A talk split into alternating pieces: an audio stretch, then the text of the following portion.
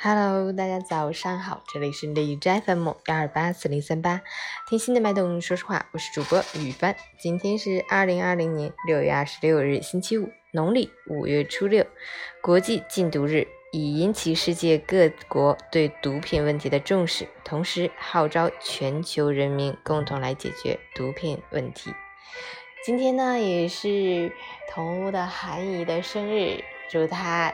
天天开心，身体健康，生日快乐！好，让我们一起关注一下天气如何。哈尔滨雷阵雨转多云，十六度到二十四度，北风三到四级。短暂的雨歇之后，又迎来一次长期的降雨过程。雷雨停停下下，下下停停成了常客，雨雨雨模式正式开启，大家要做好心理准备。连续半个月可能都是这样的天气，没事尽量少外出。如必须出行，请及时关注临近预报，随身携带雨具，有备无患。截至凌晨五时，海市的 AQI 指数为二十，PM 二点五为三，空气质量优。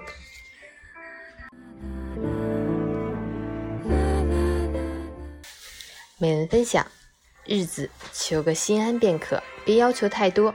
多了便会负累，只要能将平淡的生活过到恬淡清宁，便是百味人生最实际的从容。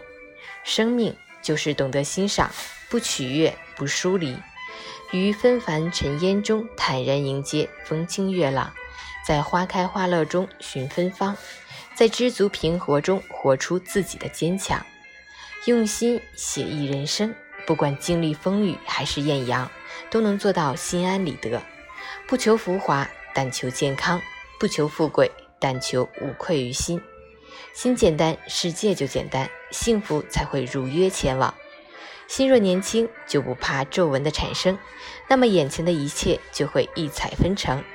愿我们每一个人都是享受阳光的人，每天与朝阳握手，与快乐相伴。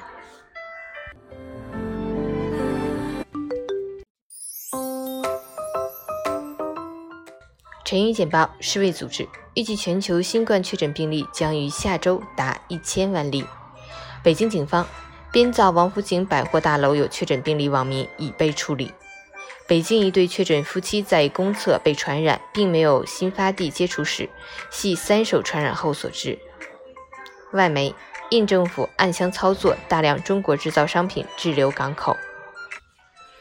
多家公司提高航烟险门槛，航烟险起赔标准提至延误四小时，知道可能延误，买航烟险不赔了。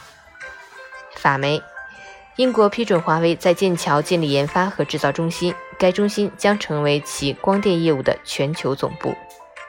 活力拖鞋被测出增速剂超标一百九十五倍，专家：获致儿童性早熟。江西发生一起重大刑事案件，致四人死亡，两名嫌疑犯罪人已归案。北京九人在网上一千七百八十元买核酸检测名额被查办，其中四人已被刑拘。二十五日凌晨，一艘载有二十七人的缅甸籍非法运营船在云南翻沉，目前十七人获救，均为中国人，失踪九人，死亡一人。美国防部列清单，声称华为等二十家中企与中国军方有关，并表示已被提交给国会。我国学者，这是乱找理由的威胁与打压。印度比哈尔邦遭遇雷暴天气，全邦多个地区造成人员伤亡，当天共有至少八十三人遭雷击死亡。特朗普称。波兰提出希望增加驻波美军规模，美国可能会将部分从德国撤出的美军部署至波兰。德国又一肉类加工厂爆发聚集性疫情，目前有三十五人确诊。日本千叶县近海当地时间二十五日凌晨发生六点二级地震，东京地区震感强烈。陈宇。